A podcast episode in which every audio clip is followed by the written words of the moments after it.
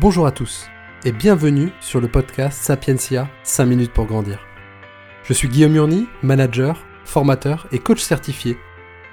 Chaque semaine, en vous donnant des outils simples et efficaces, je vous offre la possibilité de prendre 5 minutes pour vous. Ah, ça, c'est encore le voisin, il se met tout le temps là. Donc, il est persuadé que c'est son parking alors. Ah, ça va peut-être changer. Avec une émulsion foie gras de prendre. Bonjour, ça va? Quoi? Je te dérange pas, Patrick Juvet, tu veux un café? Tiens, fais voir ça. Quoi? Chez nous, on voit. Viens là, viens, viens, viens. Vas-y, vite, vite, vite. Prière de ne pas se lâcher. Plus fort, j'entends pas. Prière de ne pas se C'est la bonne méthode, Lis ça. tout, lis tout. Emplacement réservé Voilà, maintenant, t'imprimes, t'imprimes, t'imprimes, et tu dégages. Allez, hop Je crois bien que c'est ma scène préférée du film Intouchable. C'est celle où Omar Sy met fin à une routine d'un voisin qui se gare systématiquement devant la sortie de garage de François Cluzet. En termes plus directs, on pourrait dire que François Cluzet se fait marcher sur les pieds et subit un mode de fonctionnement qui s'est instauré avec son voisin et il s'est instauré sans échange, sans communication directe.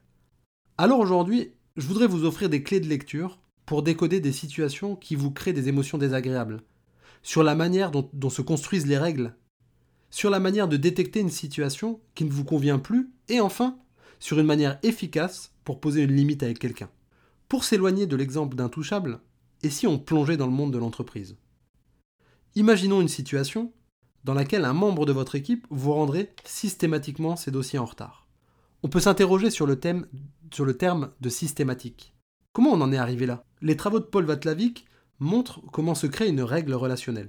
Une règle se crée par une action ou une situation pour laquelle aucune objection n'a été relevée. Il suffit d'une fois où le travail m'est rendu en retard pour que la règle j'ai le droit de rendre mon travail en retard s'instaure. Et on peut même se dire entre nous que plus on attend pour en parler, et plus la règle a une portée universelle. Pourtant, l'absence d'intervention ou de discussion est très souvent bordée de bonnes intentions. Vous pourriez vous dire, par exemple, que c'est la première fois, Euh, que la prochaine fois, il sera encore temps d'en discuter, que vous n'allez quand même pas le convoquer j'adore le mot convoquer parce qu'on a l'impression euh, qu'on invoque ou qu'on am- amène quelqu'un dans un tribunal ou une gendarmerie alors qu'il s'agit juste de créer une relation de travail euh, prolifique. Et on parle pas de prouver la récurrence d'un comportement devant le tribunal. On parle de créer ensemble une relation de travail saine et écologique pour les deux protagonistes. C'est de ça qu'on parle. Alors c'est le premier cadeau que je vous offre aujourd'hui. Ce cadeau c'est un conseil. N'attendez pas, avant de parler avec les autres, de ce qui vous pose problème. Ce qui vous gratte un peu. Plus tôt vous aurez cet échange, et plus vous aurez de chances que la règle que vous instaurerez soit OK pour les deux parties. Allez, imaginons que vous ne connaissiez pas ce podcast et que vous ayez laissé s'instaurer des règles dans vos relations de travail. Certaines vous conviennent, d'autres non. Celles qui vous conviennent pas, vous n'aurez pas de mal à les reconnaître. C'est celles qui génèrent chez vous des émotions désagréables. Certains disent qu'ils se sentent floués, d'autres frustrés, voire même en colère.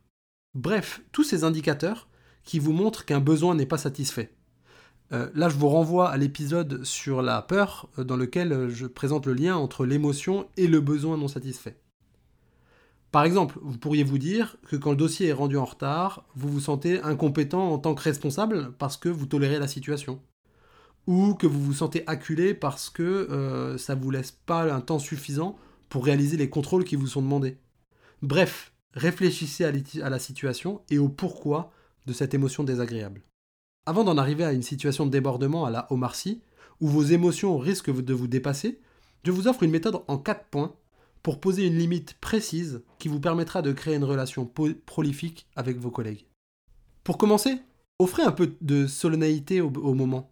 Prévenez votre interlocuteur que vous avez quelque chose à lui dire. N'imbriquez pas cet échange qui a pour but de poser une limite en plein milieu d'un échange quelconque. Préparez un moment où vous allez faire grandir votre relation avec l'autre. Une limite mérite un moment à elle. Ensuite, vous pouvez expliquer quel est le problème, en quoi cette situation est, est un problème, et pourquoi ça vous gêne. Ici, faites bien attention. C'est de la situation qu'on parle, pas de la personne. Votre collègue vous a rendu trois dossiers en retard, n'en déduisez pas que c'est un retardataire. La limite est très fine, mais pourtant, ça pourrait vous coûter très cher de la franchir. Soyez honnête, n'ayez pas peur de dire ce que vous pensez. On pourrait même imaginer, par exemple, que vous puissiez exprimer votre difficulté à en parler. Vous- ce serait très honnête et en tout cas très authentique de dire bah en fait ça fait plusieurs fois que je veux t'en parler, je savais pas trop par quel bout le prendre, aujourd'hui je prends mon courage à deux mains, je préfère qu'on en parle plutôt que ça traîne dans la relation entre nous. C'est pas parce que vous dites clairement ce que vous pensez que vous vous exposez à quelque chose. L'étape suivante consiste à se tourner vers l'avenir. Expliquez-lui quelles nouvelles règles vous voudriez que votre relation adopte et l'intérêt que vous avez à prendre cette direction. Pour terminer, cherchez l'accord. Ne cherchez pas la justification. Le passé, c'est le passé. La question est quelle décision on peut prendre ici et maintenant pour ne pas se retrouver dans l'impasse dans les prochaines situations? Allez, cette semaine, prenez 5 minutes.